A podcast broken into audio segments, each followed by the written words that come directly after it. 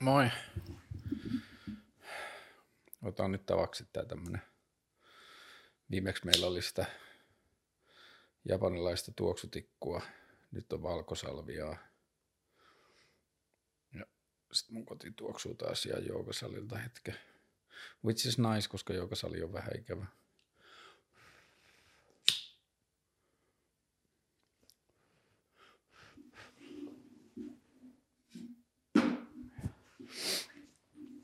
Mulla taas vähän niin kuin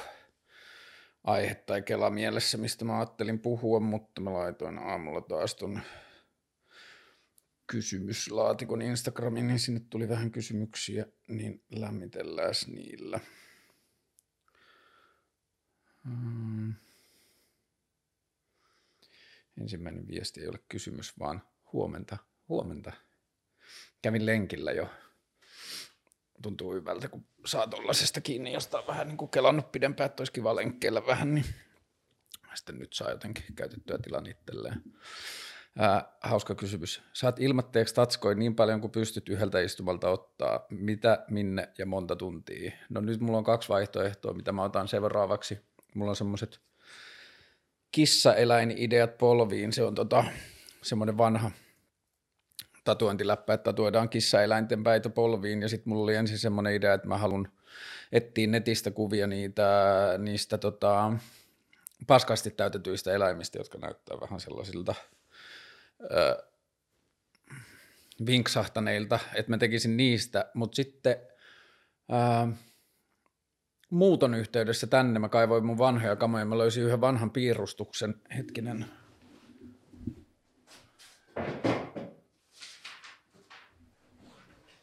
Tämä vittuilua kaikille niille, jotka kuuntelee näitä podcasteja, näette tämä näkyy vaan videossa, niin mä tein tällaisen tota, Panterin äh, taideteollisessa korkeakoulussa ja sitten eli 2004 2005 joskus silloin. Ja sitten mä en ole kovin hyvää piirtämään, niin tämä on valmiiksi vähän vinksahtainen näköinen, niin sitten mä ajattelin, että mä teen tästä – jotenkin kaksi eri versiota, niin kuin eri väriset kissaeläimet polviin, mutta sitten on toinen, niin tota, mulla on, niin kuin, mulla on noin kämmen selkätatska-ideat nyt. Ja kämmen selkätatskat on kiinnostanut mua pitkään siksi, koska se on semmoinen niin kuin, se on vähän niin kuin helppo tapa jotenkin tehdä selväksi tai ilmoittaa, ettei halua mennä siihen niin kuin semmoiseen – konformistiseen muottiin tai sellaiseen, niin kuin, että jos tatuoihin, tatuointeihin liittyy vielä jotain semmoista radikaalia, niin kämmenselät on hyvät, tai mä tykkään kämmenselistä paljon enemmän kuin kaulatatskoista tai muusta, että ne ei silleen kiinnosta, mutta varmaan jompaa kumpaa. Sitten joku on lähettänyt viestin, sulla on kaunis koti. Kiitos tosi paljon. Mulla on vähän semmoinen fiilis, että mulla on kaunis koti, ja tänään on itse asiassa erityinen päivä. Mä oon tänään asunut kaksi vuotta tässä, ja tota, tämä on mun ensimmäinen koti, missä mä asun yksin pääasiassa, että junnuna me asuttiin aina poikien kanssa, kun me asuttiin täällä Helsingissä, niin me asuttiin aina kimppa-asunnoissa ja sitten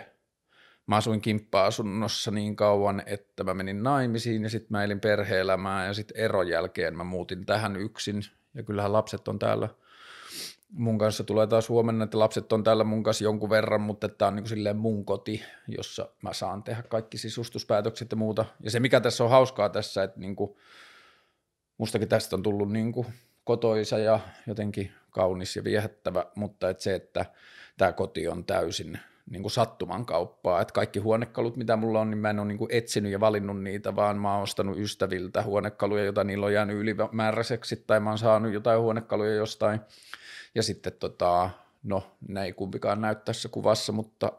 mullahan on tässä ohjelmassa sponssina se Frankli käytettyjen huonekalujen kauppa, niin se sininen sohva, joka näkyy vieraiden taustalla, tai jossa vieraat istuu noissa keskustelujaksoissa, niin se on sieltä, ja sitten tämä lamppu, joka näkyy siinä laajassa kuvassa, niin se on sieltä myös. Mutta muuten nämä on silleen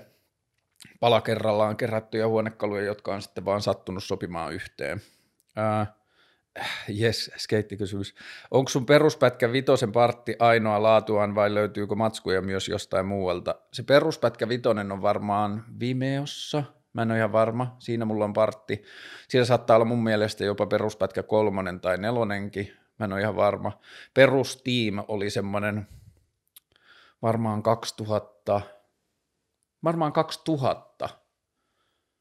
mä ollut 17 tai 18, niin minä, Pirkka Pollari, Jani Laitiala, Samu Hirvonen ja Risto Lehtinen,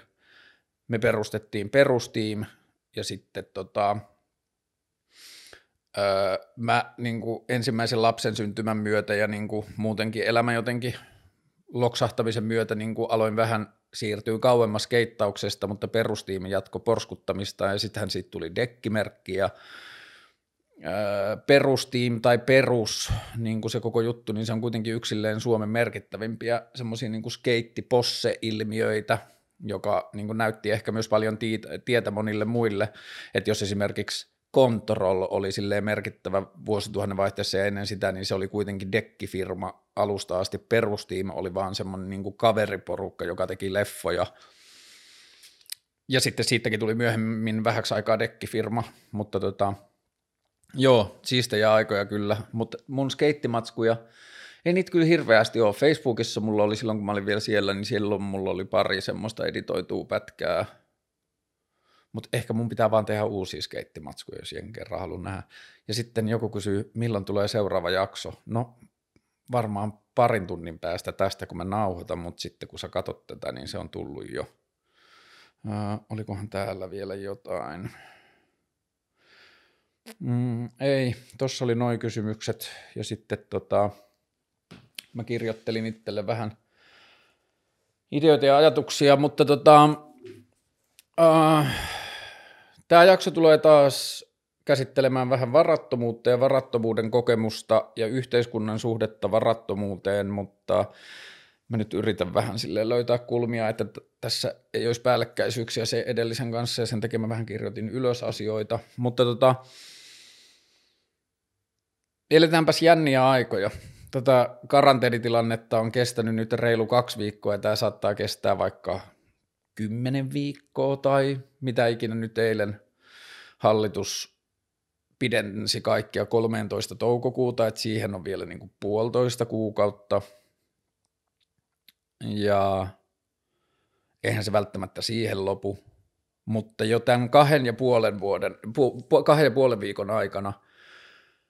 ihmisten elämään on tullut aika todella dramaattisia muutoksia, ei pelkästään tämän niin kuin työn teon tavan muutos, että paljon ihmisiä tekee nyt kotoa töitä, mutta mun ystäväporukasta on, tai niin kuin tuttava piiristä on lomautettu jo, en mä tiedä, ei enää riitä kahdella kädellä, mutta että niin kuin lomautettuja on jo tosi paljon. Just eilen taas juttelin yhden ihmisen kanssa, viestittelin, joka kertoi siitä ahistuksesta, joka alkaa pikkuhiljaa, se oli nyt lomautettu ja ahistus alkaa hiipimään ja pelko. Ja voi vitsi, kun mulla olisi jotain järkevää sanottavaa siihen. Siis mä oon, musta tuntuu, että mä oon nyt käynyt silleen tosi tarkkaan ja huolellisesti viimeisen muutaman vuoden aikana kaikki niin kuin taloudelliseen epävarmuuteen liittyvät pelot ja ahdistukset ja häpeät ja syyllisyyden tunteet ja riittämättömyyden tunteet ja kelpaamattomuuden tunteet ja sellaiset niin kuin ei onnistu täyttämään ihmisille asetettuja vaatimuksia tunteet, pettymyksen tuottamisen tunteet muille, kun ei pysty maksamaan asioita ajoissa. Ja niiden läpikäyminen on tuntunut tosi yksinäiseltä, viime vuonna mulla oli semmoinen onnekas tilanne, että mä vietin ihanan ihmisen kanssa niin paljon aikaa, että siinä oli parhaimmillaan niin kuin sellaisia parisuhdemaisia elementtejä, että pysty keskustelemaan jatkuvasti niin kuin tilanteista ja niiden muutoksesta. Ja esimerkiksi mulle henkilökohtaisesti oli valtava merkittävä henkinen apu tai pelastus se, että joku toinen ihminen katsoi ja näki vierestä, miten mä yritän ratkaista tilanteita tai yritän tehdä töitä sen eteen, että mun tilanne ei olisi niin vaikea, niin mulle oli jotenkin ihan valtava merkitys sillä, miten toinen ihminen pystyi sanomaan niin kuin välillä, että hei hyvä, että sä oot taas tehnyt tosi paljon, sä oot pyrkinyt ratkaisemaan ongelmia tosi paljon. Ja tota, sä oot tehnyt kaikkea, mitä sä oot tänään keksinyt taas, ja sä oot selkeästi yrittänyt, että älä huoli ja anna itsellesi lupa niin kuin olla levollisessa tilassa ja niin edelleen. Ja se, että joku muu tuli sen ulkopuolelta kertomaan, merkkasi ihan valtavasti. Ja mä oon miettinyt sitä tosi paljon, että miksi sitä ei niin kuin, että se on yksin paljon hankalampi jotenkin lohduttaa tai tehdä itselle selväksi, että on tehnyt kaikkensa. Ja mun käsitys siitä, että miksi näin on, niin se on niin kuin vahvistunut tässä koko ajan ja se ajatus menee jotenkin niin, että se tapa, miten järjestelmät ja yhteiskunta suhtautuu varautu, va, varattomuuteen, niin jos ei se ole vittuileva, niin vähintään se on semmoinen niin kuin naljaileva sävyltään jollakin tavalla. Ihan niin kuin jossain vaiheessa olisi tehty poliittinen päätös, että hei, että kaikki ne palvelut ja kon, niin kuin rajapinnat ja kontaktipisteet, missä varattomat ihmiset on tekemisissä yhteiskunnan kanssa, niin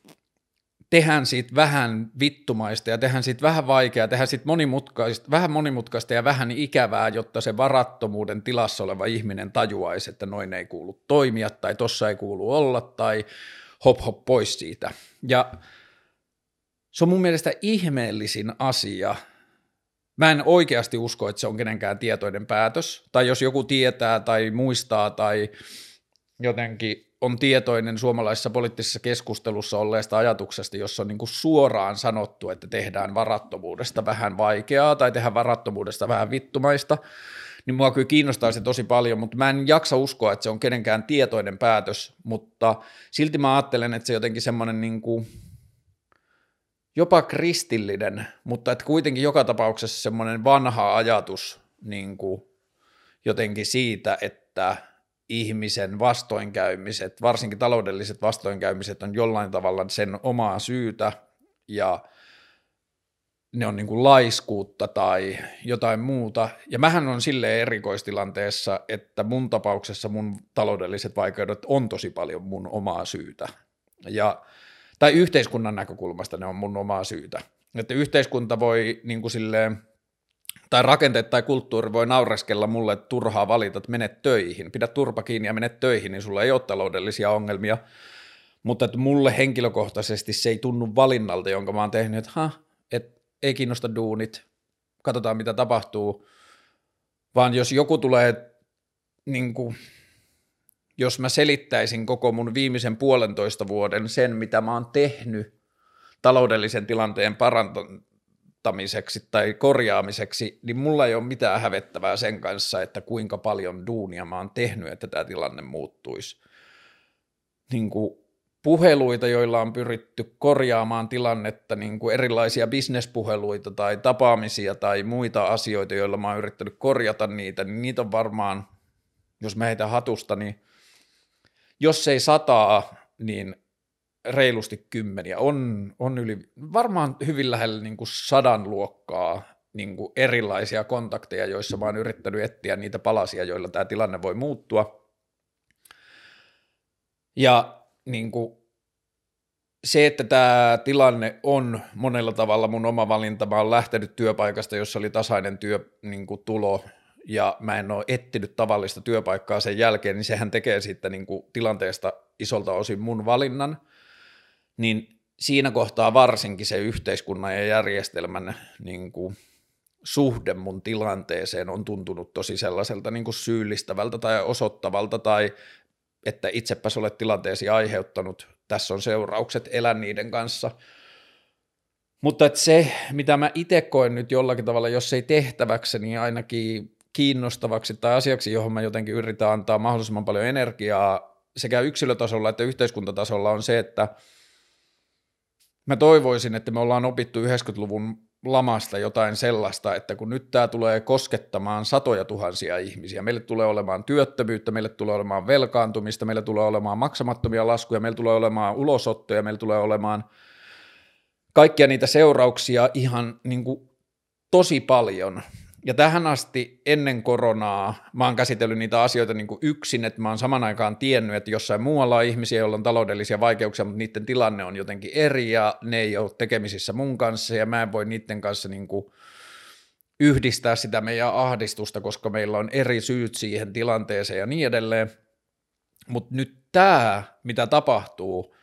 niin tulee satuttamaan tosi tosi montaa, niin kuin siis silleen satoja tuhansia ihmisiä, ja niiden tilanteissa on tosi paljon samankaltaisuutta. Niin sen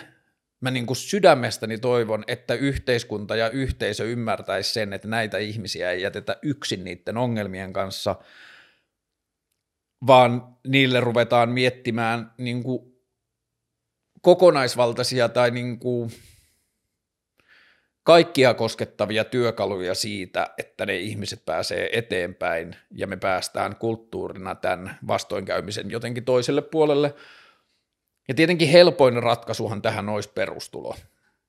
Että se, mitä mä olisin kaivannut yhteiskunnalta, tai mitä mä kaipaan edelleen ja mitä mä oon kaivannut kaikista eniten, on se, että joku yhteiskunnan instanssi, johon mä oon ollut yhteydessä – olisi vähän niin kuin haastatellut mut, kysynyt mikä meininki, mitä sä touhuat, mikä sulla on tavoite, miten sä ajattelet tulevaisuudesta ja niin edelleen. Ja sen jälkeen se olisi sanonut, että hyvä, sä näytät tekevän kovasti töitä sen eteen, että tilanne olisi parempi. nyt keskity siihen, älä stressaa tai älä pelkää huomista, että me autetaan sua välttämättömien kulujen kanssa. Ja tästähän perustuloperiaatteessa on kysymys. Perustulossa on kysymys. Ja se on niin ollut mulle suurin ongelma perustulon poliittisessa keskustelussa, että sitä keskustellaan, että kuinka iso se summa on ja miten se jaetaan ja mikä virasto siitä vastaa ja kelle se kuuluu ja kaikkea muuta. Kun mun mielestä tärkein keskustelu, joka meidän poliittisesti pitäisi perustulosta käydä, on se, viesti, mitä se perustulo antaa yksilön, minkä viestin yhteisö antaa yksilölle perustuloa myöntäessään. Vähän niin kuin, että mulle tärkein kysymys perustuloon liittyen on ollut se, että minkälainen on se kirje, joka lähetetään kansalaiselle siinä myöntämisen yhteydessä. Mitä me halutaan sanoa sille ihmiselle, jolle me tuodaan semmoinen uusi elementti, että sun – niin kuin peris, perusselviämisen pelon merkitys jollakin tavalla romahtaa, että sun ei tarvi enää pelätä asioita samalla lailla, niin mitä me halutaan sanota, sanoa siinä yhteydessä? Ja mun mielestä se tärkein viesti, mitä siinä yhteydessä pitäisi sanoa, on se, että hei, että me ollaan viimeiset kymmenet vuodet, 50 vuotta tai mitä tahansa sodan jälkeinen aika, niin me ollaan vähän laput silmillä tehty vaan sitä, mikä on kannattavaa ja sitä, mihin me ollaan keksitty lisää työpaikkoja, välillä kyseenalaistamatta sitä, että onko se tehokkain tapa tai onko se hyödyllisintä, että meidän työmarkkinat ja työ, työn käsite on naksahtunut vähän väärään paikkaan, että meidän työ tuottaa tällä hetkellä tosi paljon kestämätöntä taloutta ja ilmastollisesti haitallista taloutta ja muuta, että hei sinä nyt siellä perustulolainen, me halutaan tuottaa sulle turvallinen ympäristö, jossa sä voit tutkia, mitä tehdään seuraavaksi, tai miten sä haluat osallistua yhteisöön, tai mitä sä haluat tuottaa yhteisöön, mitä sä haluat tehdä, joka auttaa meitä pääsemään seuraavalle polulle, koska jos korona tulee tekemään valtavaa työttömyyttä, niin kuin jos se tulee tekemään paljon työttömiä, tai jos siitä seuraa paljon työttömättä, niin mun mielestä tyhmintä, mitä me voidaan tehdä, on se, että me ajan kanssa palautetaan ne työttömäksi joutuneet ihmiset takaisin niihin töihin, mitä me tehtiin, kun mun mielestä meidän tavoite pitäisi olla, että ne kaikki ihmiset, jotka menettää työnsä nyt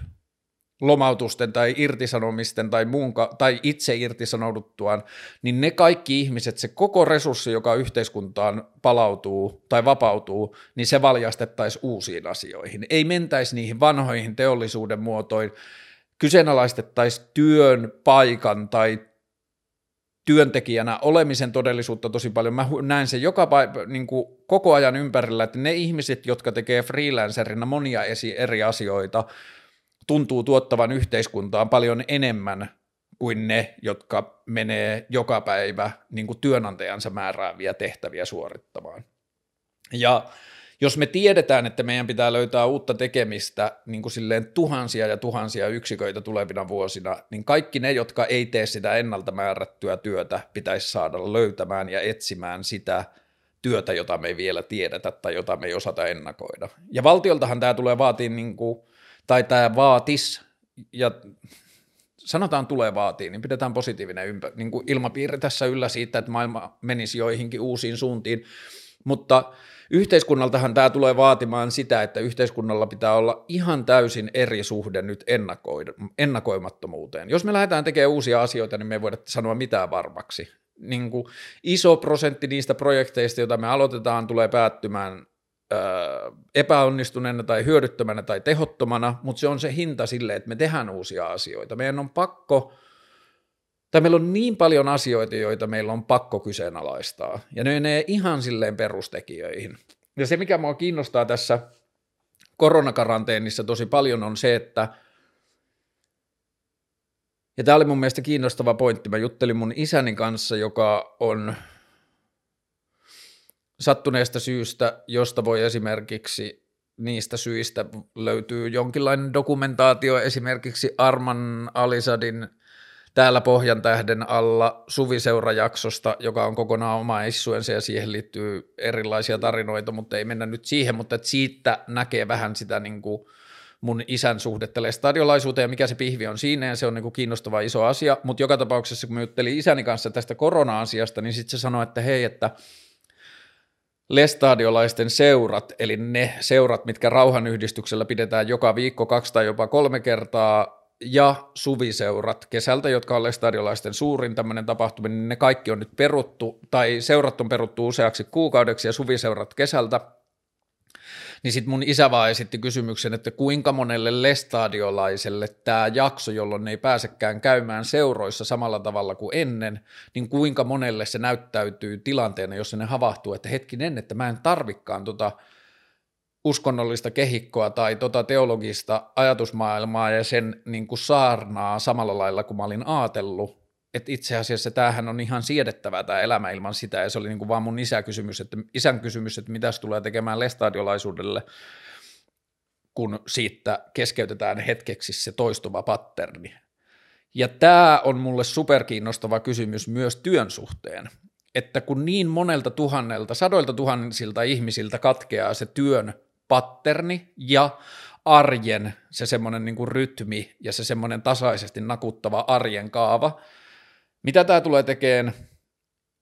Kuinka monelle tämä tulee kyseenalaista, niin kuin antamaan ensimmäistä kertaa pitkään aikaan tilaa ihmisille kyseenalaistaa sen työn järkevyyttä, jota ne tekee, tai sen työn merkityksellisyyttä, varsinkin tapauksessa, jossa ihmiset saa potkut tai ne lobautetaan pitkäksi aikaa, jolloin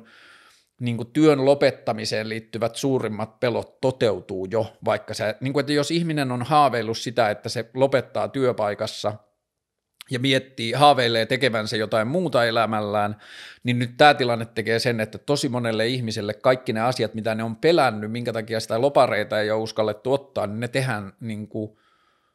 kysymättä, ne tehdään niin kuin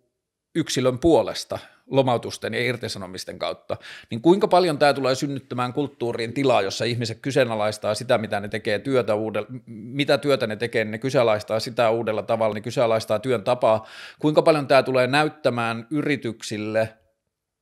ja varsinkin toimistokeskeisille yrityksille sitä, että hetkinen, että se meidän ajatus siitä, että kaikkien ihmisten pitää olla yhdeksästä viiteen toimistolla, niin se ei ole välttämättä hirveän looginen tai se ei ole välttämättä hirveän ehdoton, että joillakin aloilla varmasti huomataan sitä, että hetkinen, että nämä kotoa tai omaehtoisesti töitä tekevät ihmiset onkin huomattavasti tuottavampia kuin tässä meidän toimistokulttuurissa tai mitä ikinä. Tämä on niin valtava muutos arjen rakenteisiin, että Mä en tiedä, onko tämä enemmän toive vai veikkaus, mutta silti mä ajattelen, että tämä mahdollisesti tulee vaikuttamaan meidän arjen käsitteeseen tai itsestäänselvenä pidettyihin asioihin ihan valtavasti, ja mä toivon sitä tosi paljon. Ja mä en tiedä, mitä mä voin sanoa ihmisille, jotka nyt kohtaa taloudellista epävarmuutta ja nyt lähtee kohti sitä niin kuin tosi monipolvista polkua, mitä kaikkea siihen liittyy. Mä en osaa tarkkaan sanoa, jos mä yritän vähän määritellä, niin ensin, jos mä mietin mun taloudellisia vaikeuksia jonkinlaisena aikajanana, niin ensin on mennyt yöunet niin kuin asioista, jotka ei oikeasti ole vielä pelottavia. Et se lähtee siitä, että kun ensin tajuaa, että hei, ensi kuun alussa tulee tämä, tämä ja tämä lasku, ja mä en vielä tiedä, mistä mulle tulee rahat niihin laskuihin. Ja toi vaihe on kestänyt mulla silleen useita useita kuukausia, jossa joka kuun alussa se tilanne on jollakin tavalla ratkennut, mä oon saanut jonkun duunin tai mitä ikinä. Joskus se on ollut myös, joka ei ole hyvä vaihtoehto tai ei ole optimaalinen vaihtoehto. Ja kiitos kaikille ihmisille ja yhteisölle, jotka sitä on mulle tehnyt, mutta joskus se on ollut myös laina jos tilanne on ollut tarpeeksi paha. Joskus se on ollut mikä tahansa asia, joka sen on ratkaissut, mutta se ensimmäinen taloudellisesta ahdistuksesta seurannut reaktio mulle oli se, että yöunet alkoi mennä sitä, että illalla nukkumaan mennessä tuli mieleen se, että mä en tiedä, mistä mä maksan mun tulevat laskut. Se kesti jonkun aikaa, ja se mikä on hassua tässä taloudellisessa niin kuin hässäkässä on se, että aina se, mikä poistaa jonkun ongelman, on se, että kun se asia, jota pelkää, tapahtuu, niin sitten se niin kuin rauhoittaa tilannetta. Että toisin sanoen, että jos ensin se on tulevaisuudessa olevat maksamattomat laskut on vienyt yöunet, niin sitten kun kaksi-kolme kertaa on käynyt se, että ei ole voinut maksaa niitä laskuja, niin sitten siitä on tullut asia, jota ei enää pelkää niin paljon. On tajunnut sen, että jos mä en maksa tätä laskua, niin sitten siitä tulee jonkun ajan päästä muistutus, ja sitten jos mä en maksa vieläkään, niin sitten siitä tulee toinen muistutus, ja jos mä en maksa vieläkään, niin se alkaa kasvaa korkoa, ja sitten tulee perintäkuluja tai mitä tahansa, mutta se jakso siitä, mitä aivot sanoo, oh shit, oh shit, mä en saa maksettua tuota laskua, niin se jakso siihen, että siitä seuraa oikeasti jotain todella ikävää, niin se on tosi pitkä. Ja Mä sanoin tämän varmaan edellisessäkin jaksossa, mutta että mulla on ollut tosi tärkeä lause se, mitä mun ystävä sanoi vuosia sitten, että taloudellisessa ahdingossa on eniten perseestä se, että se vie sulta ne työkalut, joita sä tarvitset tilanteen ratkaisemiseen. Ja se on tosi, tosi spot on. Mun tulkinnan mukaan asiat, joihin taloudellinen epävarmuus vaikuttaa, on innostumisen kyky, luovuus niin kuin ihan vaan semmoisen niin maailmanlaajuinen näkemisen niin kuin käsitteenä, ongelmanratkaisukyky, sanoinko mä innostumisen kyky, kyvyn? Ehkä, ää, ihmetyksen ja sellaisen niin kuin amazementin kyky, itsensä tyytyväisyyden niin kuin, tunnetta se tappaa tosi paljon, koska vaikka saisi mitä kivaa tehtyä tai onnistuisi jossain, niin aivot sanoo heti, että sä et saa nauttia tästä tai sä et saa olla onnellinen tai ylpeä tai tyytyväinen ittees tässä asiassa, koska sä et ole hoitanut sun taloudellisia velvollisuuksia. Sulla on, maksama, maksa, sulla on maksamattomia laskuja. Pahimmillaan se ajatus menee siihen, että sulla on maksamattomia laskuja, sä et saa olla onnellinen. Ja sen työstäminen on vaatinut ihan vitusti, enkä mä vieläkään sano, että mä olisin mitenkään kasassa sen kanssa, kyllä mä edelleen koen sitä tosi paljon, mutta se on helpottanut ajan kanssa, ja se on tosi tosi perseestä, koska nämä asiathan ei saisi olla kesken, niin kuin että ihminen, jolla on varattomi, varattomuutta tai maksuvaikeuksia tai mitä tahansa, niin se ei ole kenenkään etu, ei niiden niin kuin laskumaksua odottavien toimijoiden siellä toisessa päässä, ei yhteiskunnan eikä yhteisön etu, että se ihminen ei voi kokea onnellisuutta tai riemua tai tyytyväisyyttä tai elämän jotenkin niin kuin suurta merkityksellisyyttä ja elämän ihanuutta vaan siksi, että sillä on maksamattomia laskuja. Se ei ole kenenkään etu, se ei auta sitä ihmistä eteenpäin siinä. Ja niin kuin, mulla on vähän semmoinen fiilis, että meidän yhteiskunnan sanaton suhde varattomuuteen on vaan silleen vuosisatoja vanha jäänne jostain ora et labora rukoille ja teet työtä ajatuksesta siitä, että niin sun taloudelliset ongelmat on sun oma syy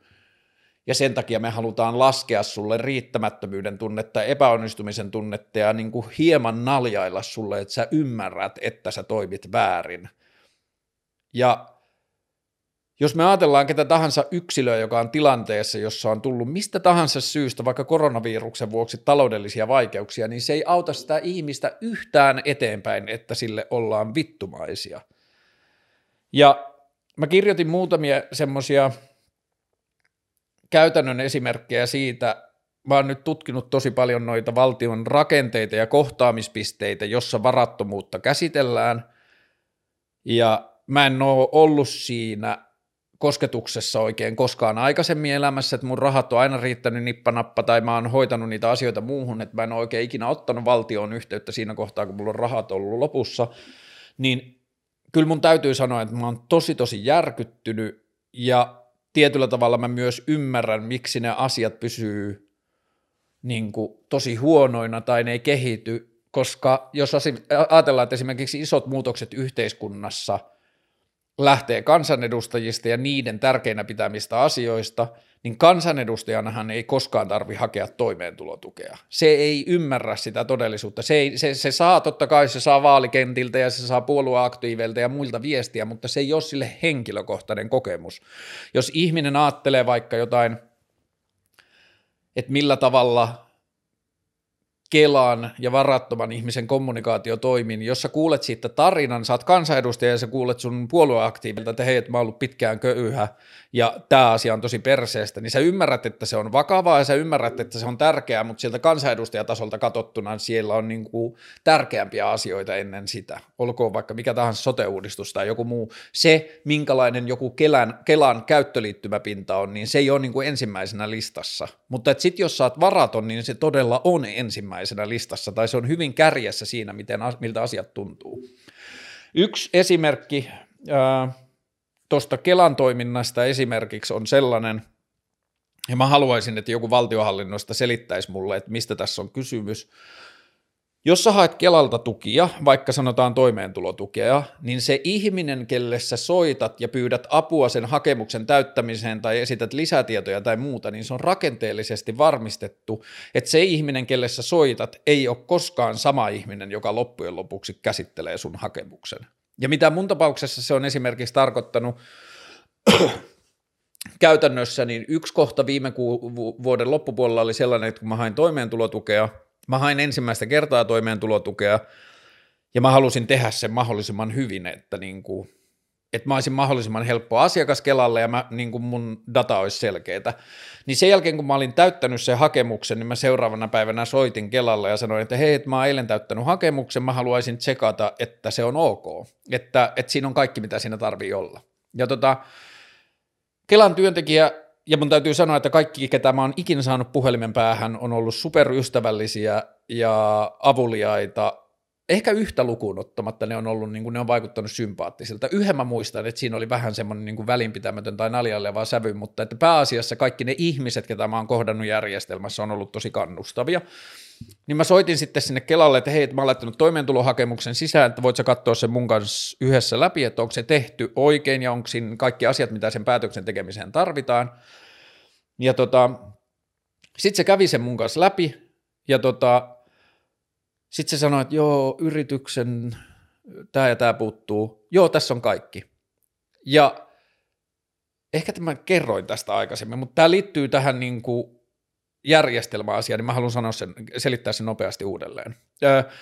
Tämä ihminen kävi mun kanssa puhelimessa läpi ja sanoi, että kaikki on kunnossa, jää odottamaan päätöstä. Mä odotin viikon, jonka jälkeen Kelalta tuli viesti, jossa sanottiin, että hakemuksestasi puuttuu kuusi liitettä.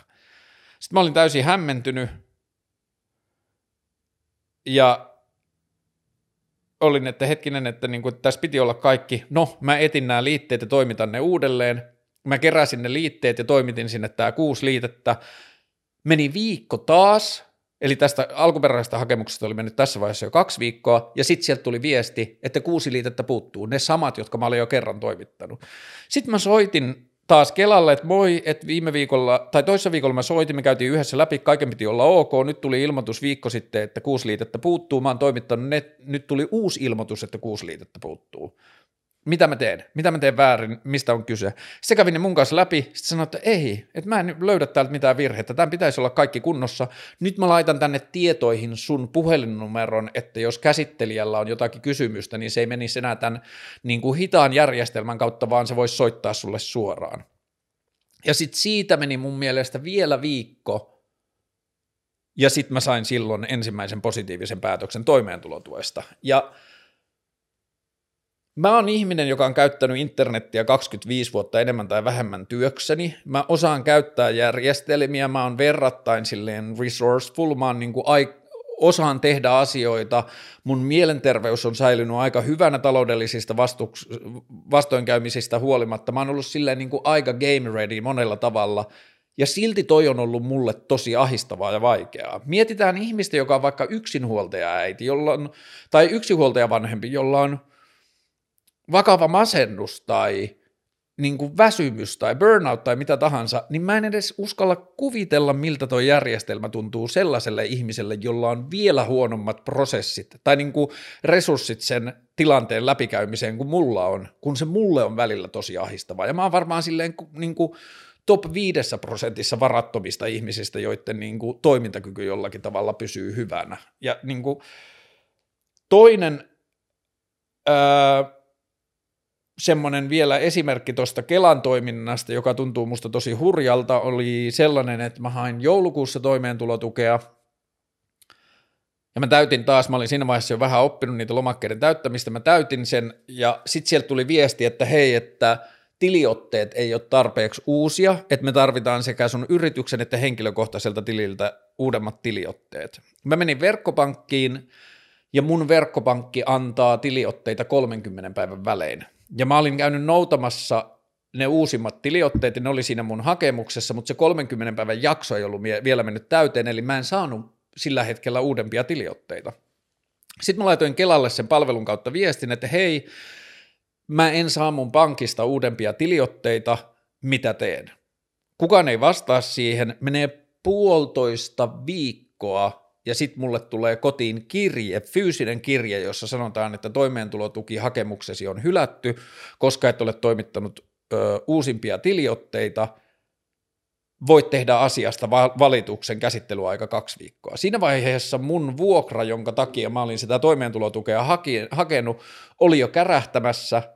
ja loppujen lopuksi mä tulin myöhästymään vuokramaksusta, ja kun mulla on yksityinen henkilö vuokranantajana, niin se oli niin kuin yksi ahistavimmista asioista, mitä tästä varattomuudesta on seurannut. Että mä en tiedä, mikä sen, mä en tarkkaan tiedä, mikä se yksityishenkilön tilanne on, kuinka elintärkeä sille on ne mun vuokrarahat, mutta että mikään ei ole ahistanut mua pitkään aikaan niin paljon kuin se, että mä tiedän, että mä saatan aiheuttaa jollekin toiselle ihmiselle vaikeuksia omalla varattomuudellani, ja sitten mä jouduin ratkaisemaan sen jotenkin muuten. Mä en muista, mikä se ratkaiseva tekijä siinä oli, että mä sain sen vuokra maksettua, mutta siinä vaiheessa sen Kelan apu oli jo täysin arvotonta. Mä en tehnyt sillä, niin kuin, että mä hain sieltä toimeentulotukea siksi, että mä saisin vuokra maksettua, että kellekään muulle ei tulisi siitä vaikeuksia. Ja sitten vaan se, että niiden järjestelmä ei pysty kommunikoimaan mun kanssa järkevällä tavalla aiheutti sen, että mä en saanut toimeentulotukea, joka vielä jälkeenpäin tarkistettuna olisi kuulunut mulle. Mutta sitten siellä on kaikki sellaiset, että mä en voi hakea sitä takautuvasti tietyn ajan jälkeen ja muuta. Ja niin kuin mä oon nyt ollut monessa kohtaa siinä tilanteessa, että mm, mulle saattaisi ehkä kuulua tässä tapauksessa tässä kuussa toimeentulotuki, mutta mä en enää edes niin kuin jaksa hakea sitä, koska se on niin ennakoimatonta, että mä, niin kuin, mä nyt vaan teen jotain muita ratkaisuja etsiäkseni keinon selvitä siitä. Ja tota, se on tuntunut ihan tosi tosi järjettömältä, ja kun tämän kertoo silleen sadoilla tuhansilla, että nyt jo varmaan, mä en tiedä kuinka, mä en ole katsonut mitään tilastoja, kuinka moni ihminen on toimeentulotukihakemuksien varassa, kuinka monelle se on niinku romahduttava kokemus, että ne tekee kaikkensa, mutta että ne ei niinku täytä jotain määriä tai, tai täyttää jonkun väärin, ja sitten kun sieltä tulee se palaute, että hei, sä oot tehnyt tämän väärin, samalla tulee se kehollinen tunne siitä, että vaikka mä tekisin tämän nyt saman tien oikein, niin tämä tulee kestämään taas viikkoja tai viikon tai mitä tahansa, että mun tilanne on taas pahempi ja sen yhteys masennukseen, sen yhteys ahistukseen, kaikki tämä. Ja tässä ei niin kuin olisi juurikaan ongelmaa, jos tämä olisi parasta, mihin me pystytään. Mutta että kun mun käsitys siitä, miten suomalainen yhteiskunta tai miten me ihmiset laajemminkin mietitään yhteiskunnan toimintaa ja toimintamalleja ja potentiaaleja, niin me kysytään sitä, että miten meidän järjestelmät vertautuu muihin maihin tai miten meidän järjestelmät vertautuu aikaisempiin vuosiin, kuinka paljon me ollaan kehitetty, mutta me ei ikinä kysytä oikein sitä, että mikä olisi paras, mihin me pystytään ja miten tämä meidän järjestelmä vertautuu siihen.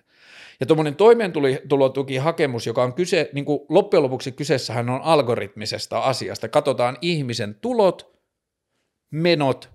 ja kysytään, että kuuluu, tuleeko näistä yhteys, jossa valtion asettamat määreet sille, minkälainen ihminen tai millaisessa tilanteessa oleva ihminen on oikeutettu toimeentulotukeen, niin täyttyykö ne tulojen ja menojen välinen suhde. Ja toi kaikki on algoritmiikkaa, joka tarkoittaa sitä, että sen koko päätöksen pystyy tekemään kone. Ja varsinkin kun me tiedetään, että nyt esimerkiksi koronan niin kuin jälkeisessä tilanteessa meillä tulee olemaan satoja tuhansia tai kymmeniä tuhansia ihmisiä, jotka hakee niitä about samanlaista lähtökohdista, niiden tilanne on vinksahtanut samalla lailla, jos kone lukee sitä hakemuksia tai niissä olevaa dataa, niin kone pystyy ymmärtämään niiden samankaltaisuuden. Se pystyy yrit, niin kuin tekemään niistä ihmisistä jonkinlaisia bundleja tai semmoisia niin ymmärrettäviä profiileja, joissa se pystyy tosi nopeasti vastaamaan, kuuluuko toimeentulotuki vai ei. Se pystyy tarvittaessa auttamaan ne eteenpäin, se pystyy kertomaan, mihin mennä seuraavaksi ja kaikkea muuta – ja se kuilu sen välillä, mitä järjestelmä on nyt ja mitä se voi olla, jos ymmärtää yhtään sitä, mihin internet ja tietokone pystyy, niin se on ihan valtava. Ja jos mä nyt näkisin ton, että järjestelmä on jollain tavalla, jos ei vittuileva, niin naljaileva, niin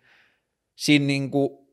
mun jotenkin uuden internetin todellisuudessa tai maailmassa, jota mä koko ajan yritän kuvitella ja rakentaa, minkälainen yhteisö voisi olla –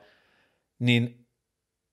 se kysymys, mun ihanne yhteiskunnassa se kysymys, mitä valtio tai yhteiskunta esittää, tai viesti, mitä yhteisö esittää yksilölle, on se, että sano, jos me voidaan olla avuksi. Ole yhteydessä, jos me voidaan olla avuksi.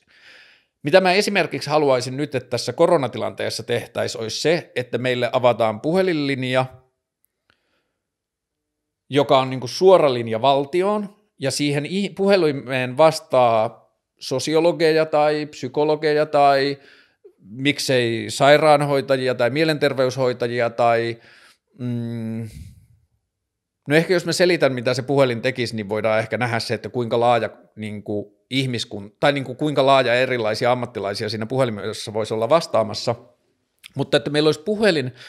jonne yksilö voi soittaa ja kysyä valtiolta, mitä mä teen tai voitteko te olla avuksi. Mä oon tällaisessa tilanteessa, mulla on mennyt duuni, mua pelottaa nämä asiat, mitä mä voin tehdä. Ja sitten siellä ihminen voisi sanoa, että haa, sulla on talousongelma, aloita toimeentulotuesta, aloita asuntotuesta, aloita tästä, tästä ja tästä, kysy nämä asiat läpi, soita uudelleen, jos et päässyt eteenpäin, tai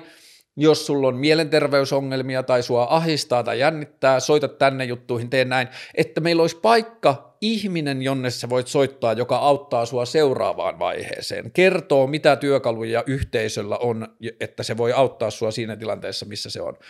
Kaikki ne puhelut, mitä tuollaiseen järjestelmään tulisi, pitäisi nauhoittaa anonyymeinä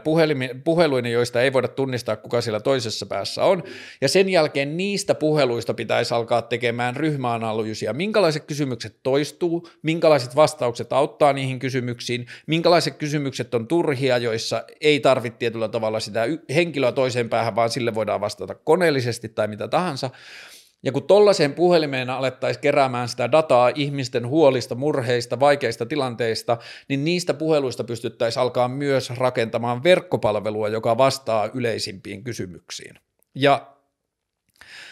Sellaisen rakentaminen on huomattavasti tehokkaampaa kuin, ja yksinkertaisempaa kuin mitä mun käsitys valtionhallinnon jär, niin kuin ymmärryksestä järjestelmän kehitykseen luulee. Että se, että jos tästä mentäisi, jos joku eduskunnassa ottaisi tämän puheeksi, niin se nähtäisi heti silleen satojen miljoonien projektina, projektina mutta tästä on olemassa ruohonjuuritaso asioita, joista voitaisiin päästä pikkuhiljaa rakentamaan eteenpäin. Ja tota, mä en tiedä, että kun tämä koronatilanne tästä ja sen seuraukset alkaa vähän selviä, niin pitäisikö meidän tehdä myös joku, vaikka jos ei valtio tule siinä vastaan, niin pitäisikö meidän yrittää keksiä joku verkkopalvelu tai joku muu alusta, jossa varattomat ihmiset tai taloudellisten ongelmien kanssa kamppailevat ihmiset voi jakaa kokemuksiaan, koska siitä ei ole mitään hyötyä kellekään, että jokainen samassa tilanteessa oleva yksilö ratkaisee omat ongelmansa yksin. Se ei vaan niin kuin auta, se, se, se, niin kuin, se on jos ei tyhmää, mutta se on täysin järjetöntä tilanteessa, jossa me voidaan yhdistää energiaa ja niin kuin käyttää sitä energiaa niin kuin parempaan toimimiseen. Ää, mä eilen tein asian, joka oli ahistanut mua tosi pitkään. Mä sanoin, taisin puhua siitä edellisessä varattomuuteen liittyvässä jaksossa siitä, että miten eteismatto on ruvennut pelottamaan, että kun siihen tulee kirjekuoria, joille mä en voi tehdä mitään, ja sitten mä oon vaan kerännyt ne tonne keittiön pinoon ne kirjeet, ja joo joo mä hoidan kun mä hoidan, ja se logiikka, miten mä oon ajatellut, että mä hoidan ne seuraavaksi, oli, se kerkesi olla muutaman kuukauden. Ensimmäinen ajatus oli se, että kun mä omistan edelleen puolet talosta, jossa mun ex-vaimo ja lapset pääasiallisesti asuu, niin mulla oli, mä olin saanut sille niin kuin mun omalle puoliskolle lähisukulaisista ostajan, joka ostaa sen, että mun niin kuin perhe tai niin kuin mun lapset voi jäädä asumaan siihen taloon, missä ne on kasvanut. Ja sen piti tapahtua maaliskuun lopussa. Se oli niin kuin, tämän tiedon varassa mä olin soittanut sitten perintätoimistot ja ulosottoviraston ja kertonut, että hei, mulla on tämmöinen tilanne, että mä ootan, että tämä ei ole mun käsissä, että tässä tehdään paperitöitä ja muita, että mä palaan heti, kun se kauppa tulee ja nykytiedolla se tulee maaliskuun loppuun. Niin sanoin, että hyvä, laitetaan näin siksi aikaa holdille. Ja sitten toinen asia oli, että mä sain alkuvuodesta ensimmäisen asiakkaan, jossa niin kuin näytti olevan potentiaalia pitkäaikaiseen asiakkuuteen ja kuukausilaskutukseen. Ja tota, no, viime viikolla – Viime viikolla tuli sitten, to, toissa viikolla viime viikolla tuli sitten kaksi puhelua, joista ensimmäinen oli se, että se asiakas soitti, että hei, että me halutaan edelleen jatkaa sun kanssa, mutta ei tässä tilanteessa, palataan asiaan, kun tilanne rauhoittuu, meillä on nyt suurempia ongelmia kuin mitä me tehdään sun kanssa, joten tämä toimeentulo, työtoimeentulo lähde niin kuin katos, ja sitten seuraava, mitä tapahtui, oli, että pankista tuli viesti, että hei, että tämä asuntokauppa viivästyy nyt. Toistaiseksi, se siirtyy hamaan tulevaisuuteen koronaviruksen takia, että meillä on niin paljon hässäkkää. Joten ne kaksi syytä tai asiaa, joiden varaan mä olin rakentanut henkistä luottamusta siihen, että mä pääsen maksamaan niitä laskuja, vietiin molemmat yhtä aikaa pois. Sitten mä soitin eilen ulosottovirastoon ja perintätoimistoihin ja muihin, ja perintätoimistosta selvisi, että siellä oli niin pieniä laskuja, että mä sain joita jo niin kuin maksettua jo pois, ja niin kuin mä sain sammutettua niitä, mutta että mitä ulosottoviraston kanssa kävi, oli se, että ulosottoviraston täti sanoi, ja tosi sympaattisesti, ei siinä mitään, mutta se sanoi, että – haa, että koronavirus vei sulta tulot, mutta koska sun velkaantuminen on alkanut jo ennen kuin tämä tilanne on käynyt päälle,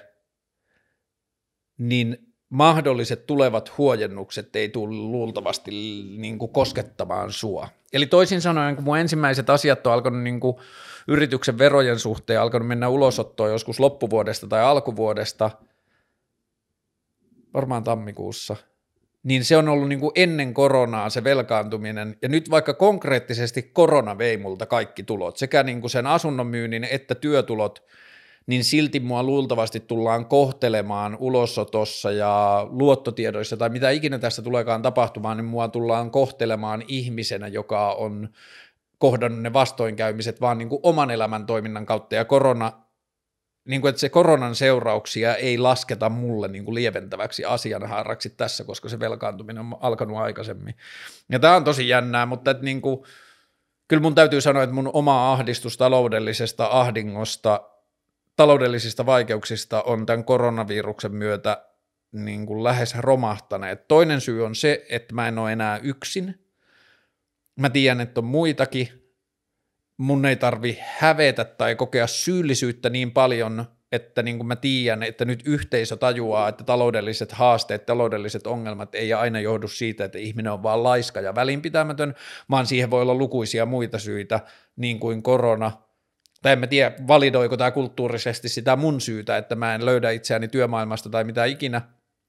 vaikka mä teen paljon sen eteen töitä, mutta silti tämä tuntuu henkisesti helpottavan mun niin kuin itsestäni kokemaan häpeää ja itsesyyllistämistä ja kaikkea muuta siitä, koska mä tiedän, että niin moni muu on samassa tilanteessa.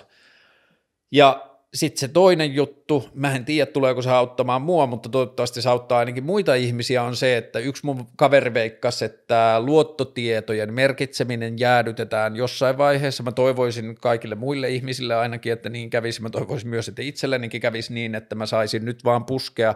koska Esimerkiksi luottotiedot on ihmeellinen ajatus, että jos ihmisellä on taloudellisia vaikeuksia, niin miten yhteiskunta haluaa edistää sen tilanteen ratkaisemista on se, että se laittaa sille esteitä siihen polulle päästä eteenpäin. Eli toisin sanoen ihminen, jolla on taloudellisia vaikeuksia, niin sen tilanteesta tehdään vielä pahempi sillä, että sille laitetaan luottotietomerkintöjä tai mitä tahansa, jolloin sen ihmisen työkalut kapenee entisestään sen tilanteen korjaamiseksi. Joskushan se, että ihminen pääsee eteenpäin, tarkoittaa tai vaatii sitä, että ihminen saa vähän työrauhaa, joka voi tarkoittaa esimerkiksi lainattavaa rahaa, joka maksetaan myöhemmin takaisin, mutta jos ihmiseltä viedään luottotiedot, niin se ei voi saada sitä rahalainaa, jolloin se on to- taas vaikeammassa tilanteessa. Ja Ehkä semmoinen niin kuin iso ajatus, mikä mulle on ruvennut kasvamaan yhteiskunnan ja yksilön väliseen niin kuin taloudelliseen suhteeseen tai siihen, miten niin kuin näihin asioihin suhtaudutaan, on se, että yhteiskunta ymmärtäisi alkaa ottaa pidemmän aikavälin suhdetta ihmisten tilanteisiin. Jos mä ajattelen seuraavaa kolmea vuotta tai seuraavaa viittä vuotta, niin mulle on jotenkin, tämä voi olla täysin perusteetonta, mutta mulle on jotenkin tosi selvää, että nämä taloudelliset vaikeudet on jossain määrin ohimeneviä, että tämä ei tule olemaan mun elämän tilanne. Mä tuun jossain vaiheessa taas löytämään mun osaamiselle ja ammattitaidolle käyttöä ja mä niin kuin, tuun tekemään asioita, joista mä saan rahaa, joten mun viesti kaikille, niin kuin, kaikki instansseihin, mihin mä, mä, niin kuin, mä oon velkaa, on se, että et, et joo, joo, mä maksan. Mä en pysty sanomaan, milloin mä maksan, mutta mä tuun maksamaan kaiken. Ja mä ymmärrän silloin, että jos paikka, jonne mä oon velkaa, on yksityishenkilö tai pieni yritys, niin silloin toi niin kuin ajatus ei päde, silloin se pitää maksaa niin, niin kuin, ei niin pian kuin mä pystyn, vaan se pitää maksaa heti, ja niin kuin mä teen sitten asioita sen eteen, mutta sitten jos puhutaan isoista yrityksistä tai just vaikka valtiosta tai verottajasta, niin siinä pitäisi löytää rakenteita, joilla katsotaan sitä niin kuin isommassa kuvassa, että okei, tämä ihminen on nyt velkaa satoja euroja tai mitä tahansa, käytetäänkö me meillä olevaa semmoista niin uhkaa tai väkivaltaa tai mitä tahansa hyödyksi siihen, että me peritään siltä ne rahat tässä lähiviikkoina, vaan annetaanko me sille toimintarauhaa ja luotetaan siihen, että se ihminen tulee maksamaan sen asian seuraavan puolen vuoden tai vuoden tai kolmen vuoden aikana, mitä ikinä. Ja tota, tämä mitä tämä korona-asia tulee tekemään niin kuin yhteiskunnan taloussuhteelle, tai sanotaan niinpä, että jos yhteiskunta ei muuta suhdettaan varattomuuteen niin kuin tässä korona-asian seurauksissa, niin vittu siitä kyllä niitä tämä viljaa joskus kymmenen vuoden päästä, että mitä tämä tulee. Koska 90-luvulla mä luin jostain, että 90-luvun alkuvuoden silleen niin kuin lamaan liitettävät itsemurhat oli jotain niin kuin 10-15 000. Ja kun se itsemurha on niin kuin silleen joku absoluuttinen ikävä seuraus, mitä ihmisen ahdistuksesta voi seurata, mutta mitä on ne kaikki muut ennen sitä itsemurhaa, mitä ihmisen ahdistuksesta voi seurata, mitä se tekee kotien turvallisuuden tunteelle, mitä se tekee lapsien kasvuympäristölle, mitä se tekee ihmisten masennukselle tai toimintakyvylle tai kaikille tollaselle, niin mä todella toivon, että me ollaan opittu siitä niin kuin laman jäljistä ja laman seurauksista terveempi, inhimillisempi, kannustavampi, ongelmanratkaisukeskeisempi suhtautuminen ihmisiin tai niiden tilanteisiin, jossa rahat on vähissä. Mä en vielä näe sitä merkkejä niin kuin siellä niin kuin toimintatasolla juurikaan. Okei, verotuksen oma veropalvelu on ehkä vähän niin kuin askel sinne päin, että sä voit nykyään yrittäjänä mennä oman veroon ja pyytää vaan nappia painamalla maksujärjestelyä itsellesi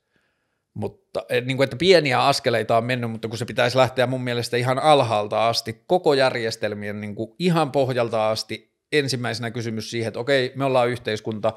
miten me suhtaudutaan ihmiseen, jolla on taloudellinen vaikeus, miten me autetaan sitä parhaiten, miten me kannustetaan sitä parhaiten, miten me tehdään sille ympäristöön, jossa se saa niin kuin parhaan tuloksen tai niin kuin hyödyn itsestään ulos. Ja se, mikä tässä on kiinnostavaa, on se, että meillä ei ole aikaisemmin ollut mahdollista edes ajatella tuota asiaa tuosta näkökulmasta. Me ollaan jouduttu ajattelemaan kansaa semmoisena isona kasvottomana massana, jossa on ryhmä nimeltä niin kuin varattomat tai mikä tahansa, ja sitten sinne tehdään omat struktuurit, ja pelatkaa ton kanssa, että, niin että tämä on isojen lukujen matematiikkaa, että hoitakaa toi asia, että se ei toimi täydellisesti, mutta se nyt toimii, niin kuin, että se on teidän tehtävä pärjätä sen kanssa. Mutta nyt, kun tämä niin kuin, tiedon jakamisen ja tiedon välittämisen ja ongelmien algoritmisen ratkaisun, tai vaikka just tämä esimerkki toimeentulotuesta, joka on vain matemaattinen kysymys 1 plus 1 miinus 2, onko ihmisellä niin kuin oikeus toimeentulotukeen,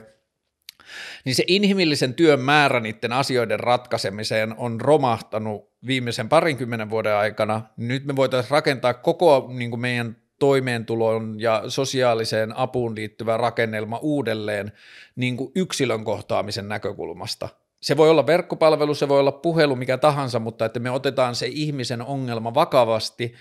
ja yksilökohtaisesti. Ja nyt tässä koronajutussa on se hyvä puoli, että ne ihmisten yksilökohtaiset ongelmat on tosi monesti myös niin kuin laajennettavissa tai monistettavissa. Niihin voidaan käyttää niin kuin massatyökaluja tai semmoisia niin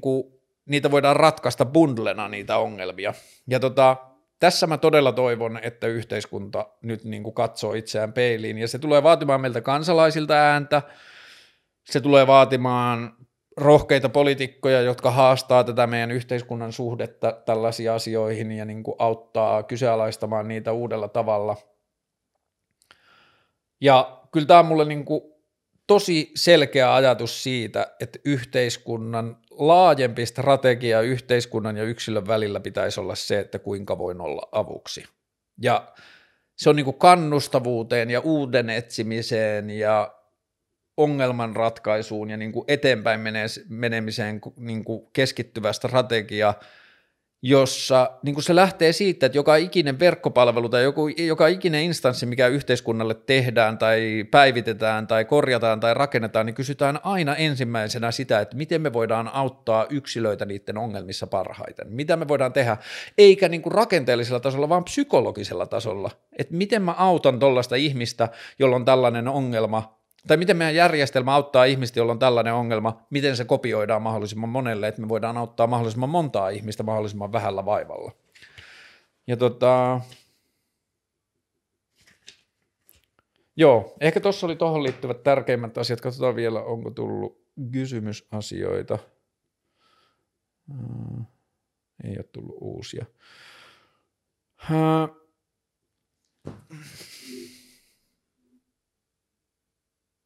Yritetään tässä varattomuusasiassa jollain tavalla puhaltaa yhteen hiileen, koska tämä ei ole enää kenenkään oma ongelma. Tämä on niin monen ihmisen ongelma. Ja mun syy, niin kuin mä en kuulu ihan täysin siihen niin kuin koronan ihmisiin, joihin korona on iskenyt. Totta kai se on iskenyt muuhun nyt niin kuin ihan konkreettisesti tosi paljon, mutta mun ongelmat on vanhempia